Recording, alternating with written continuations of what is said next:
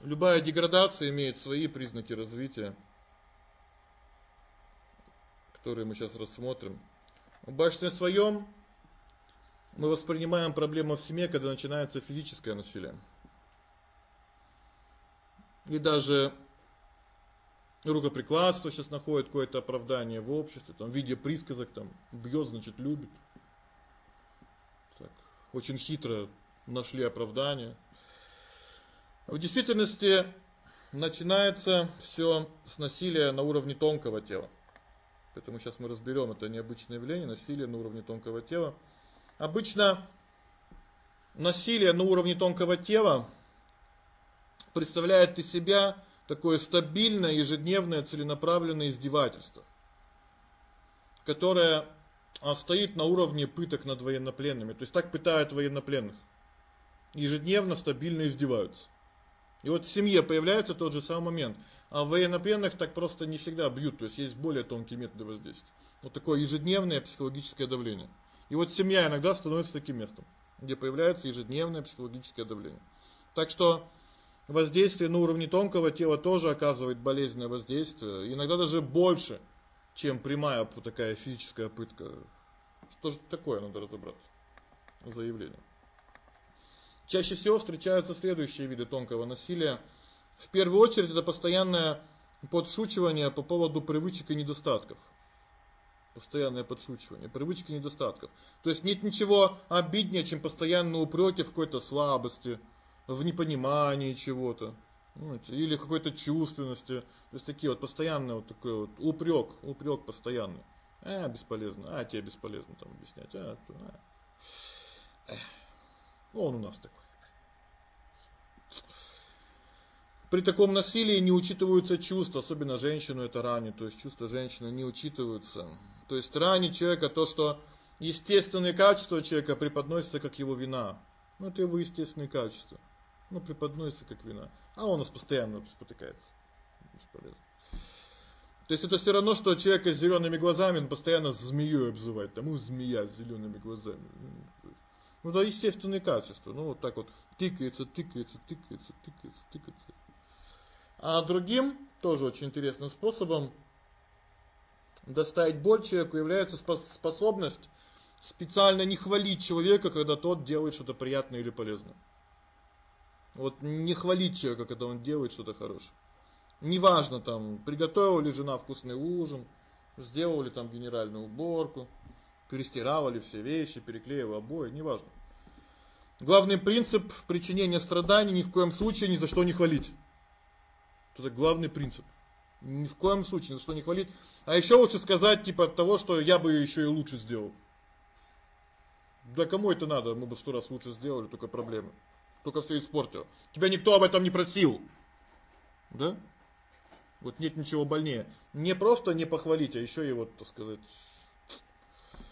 что-нибудь такое сказать некрасивое. Поэтому помните, хотите доставить боль человеку, дождитесь, когда он что-то сделает, и не хвалите его. Вот это уже больно. Вот это и есть вот тонкое насилие. Тонкое насилие. Словесное насилие выражается в том, что один называет другого любым другим словом, кроме его имени или явно какого-то хвалебного прилагательного. Такое, знаете, вот навешивание ярлыков называется, да, на человека. И это ничем не отличается от систем кличек там в тюрьме или армии, там еще где-то. И обычно они связаны с какими-то проблемными явлениями в жизни человека. И вот такие слова являются очень обидными, болезненными. Там что-то может быть такое простое, но вот там тугодумка, знаете, как что-нибудь придумаем, человек бестолковое, бесполезный. Вот такое вот какой-то вот растратчик, там наказание ты моё. Наказание ты моё там. То есть слова, если человек считает это своей проблемой, там с детства это начинает его раздражать, там дети в школе друг друга дразнят, в школе дразнят, там с самого детства я был знаком со словом очкарик. То есть это было в школе как-то так вот болезненно воспринимал. Я не понимал, что такое. Очкарик, что. Потом оказалось это вообще, так сказать, Очень даже полезно для здоровья. Никакой проблемы нет. Не хочешь видеть, не видь. Хочешь что-то посмотреть, одень очки. Есть выбор. Того, у кого нет очков, выбора нет, придется видеть все. То есть это является уже издевательством, то есть когда вот так вот какими-то словами вот какие-то, недостатки подчеркиваются, является уже издевательством. А разновидностью такого насилия является словесное оскорбление в присутствии других людей. Поэтому необходимо помнить, что при свидетелях необходимо использовать только самые приятные имена. То есть поэтому любое другое слово вместо имени может остаться в памяти человека и будет его раздражать, что может быть таким началом конца во взаимоотношениях. Другим распространенным явлением в области тонкого насилия является стремление обвинять другого человека в своих собственных проблемах и неудачах. Это тоже форма тонкого насилия. И тут действует закон, типа я начальник, ты дурак. Все.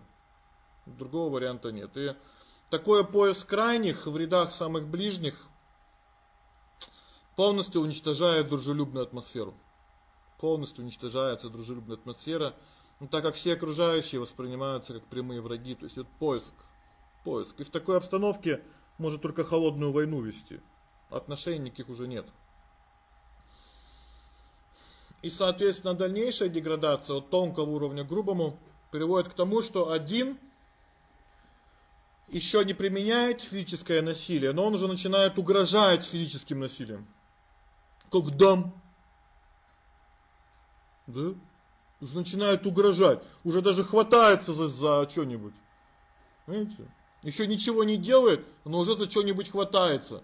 Видите? Это тоже тонкое насилие, тоже насилие на уровне тонкого тела. То есть реального физического контакта нет, но уже мурашки, похоже, пробегают. Уже ведь как даст, действительно. Видите, уже это уже следующая стадия, уже более грубый уровень, уже переходный. Есть одна тонкость, почему эта стадия опасна, потому что это ожидание боли может быть еще страшнее, чем сама боль. То есть на уровне воздействия на человека, вот это такое психологическое воздействие, вот это ожидание проблемы может быть больнее, чем сама проблема. Поэтому вот эта вот угроза расправы еще болезненнее, чем сама расправа, в общем-то, действует. Поэтому это очень тяжелый уровень такого психического насилия. Поэтому обещание страданий должно наказываться строже даже, чем само насилие. Должно наказываться строже. А в некоторых случаях есть тонкие формы, вот такие еще более тонкие, скрытые формы насилия. Например, страдания можно доставить другой личности, если требует к себе постоянного внимания. Это тоже такой очень хитрый способ причинения боли. Такие обвинения звучат примерно так: только о себе и думаешь. Только собой и занимаешься, у тебя своя жизнь, слушай внимательно, когда я с тобой разговариваю, такое вот.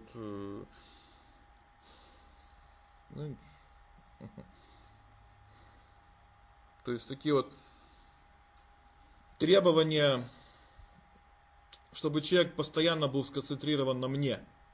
А если человек отвлекается, то за это его ругают. Очень тонкий, такой незаметный, но действует очень болезненно. Поэтому требовать к себе постоянного внимания — это все равно, что привязывать к себе человека. Привязывать вот. Или, скажем, к стулу вот скотчем человека привязать, так сказать, и заставить его на себя смотреть. Вот посадить перед собой, все, смотри, слушай. Вот то же самое, когда мы требуем от человека все внимание. То есть это лишение человека свободы. Мы так лишаем человека свободы, то есть фактически издевательство, лишение человека свободы. В общем-то, в уголовном кодексе это наказывается. Но в тонком плане это незаметно так протекает, что никто даже и не замечает. С этим же связаны и высказывания, в которых человека ставят в зависимость. Типа, да куда ты от меня денешься, да кому ты такой нужен, ты без меня и дня не проживешь. Да только я тебя могу любить, а кто тебя там будет любить? Такую дуру. Таких дураков, как я, больше нет. То есть вот это то же самое, другой вариант. кто тебе еще денег даст. Поэтому если мы ставим человека в зависимость от себя, значит, мы его к себе как будто наручниками приковали. Это значит, что он будет ждать возможности, чтобы вырваться. И когда возможность появится, обязательно вырвется на свободу и убежит.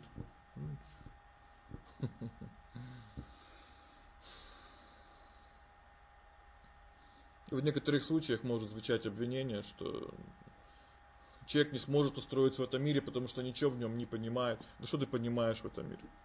Да ты от голода подох. И самое интересное состоит в том, что когда человек начинает защищаться от такого тонкого насилия, его обвиняют в агрессивности и жестокости. Ух ты как, запел! Да я тебе всю жизнь, а ты вон как ко мне. То есть еще и обвиняется человек окончательно. Забивается до смерти. То есть, как говорится у нас, было бы за что, вообще бы убил. Да? То есть... Поэтому нужно быть очень аккуратным. И нужно стараться замечать и сразу же исключать из своего поведения вот эти тонкие методы насилия. Так как вслед за этим, по законам деградации, обязательно придет насилие физическое. Нужно вот на тонком уровне уже заметить. Вчера я читал статистику западную. В странах Запада 75% погибших женщин, поступившие, в общем-то, в травматологические отделения, в реанимацию, являются женами, которые получили травмы от своих мужей. Бывших мужей или нынешних мужей. Вот такая западная статистика. 75% погибших женщин, но погибли от рук своих любимых супругов. Не просто какая-то шутка, там 1% или 2, 75. Война идет.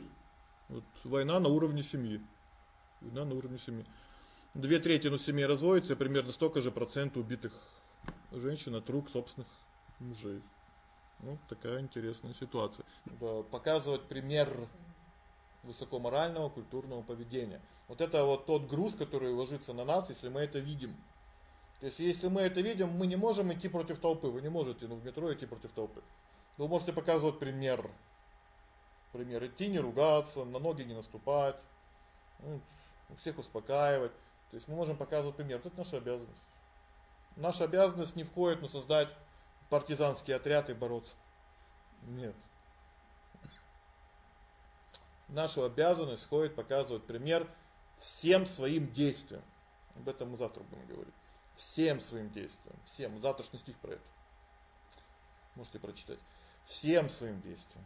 Все, что бы мы ни делали, мы должны показывать как пример высокой морали и культуры. И все это будет сказываться, конечно же. Все это будет сказываться. Мы не можем на весь мир повлиять, но на то, что вокруг нас, можем. Почему нет? Пример. Пример. То есть как мода появляется. Просто кто-то начинает ее. Кто-то ее начинает. Например, в некоторых западных странах есть повальное увлечение вегетарианством. Повально все бросают курить. Сейчас очень модно сейчас не курить. Повально бросают пить. То есть очень модные есть течения современные. Почему нет? Посмотрите. Достаточно, как йога сейчас всем занимаются. То есть все равно, если есть те, кто показывают пример, а всегда будет кто-то, кто за ними идет. Всегда. То есть, а пример, действительно такой, в общем-то, вдохновлен, такой, в общем-то, активный пример, он всегда вдохновляет. Всегда вдохновляет. То есть вот начните смеяться, все начнут смеяться. Подхихикивать хотя бы. Хотя бы подхихикивать. В общем-то, на чем основана работа клоуна?